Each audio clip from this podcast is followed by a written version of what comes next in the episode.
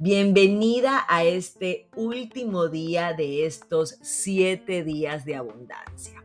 Y estoy muy feliz porque cerramos este reto con una carta que nos invita a vivir desde el gozo. El trabajo no es duro. Trabajar no significa estar en una constante lucha, pues eso conlleva a que no vibres en abundancia. Nos hemos acostumbrado a que la abundancia está asociada con la lucha, con ser una guerrera, con ser una luchadora y creemos que debemos sudarla y trabajar muy duro para que las cosas pasen.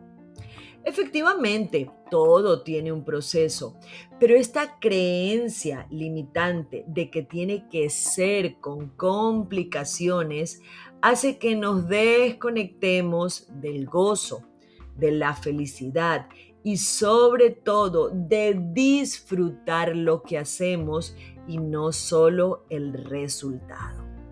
Empieza a incluir en tu desarrollo profesional la diversión, las risas y la alegría. Vas a ver cómo dejas de luchar y el cambio brindará mucha paz y tranquilidad a tu corazón. Este último día quiero que incorpores en tu rutina una frase que tiene magia y es esta. Todo llega a mi vida con facilidad, gozo y gloria.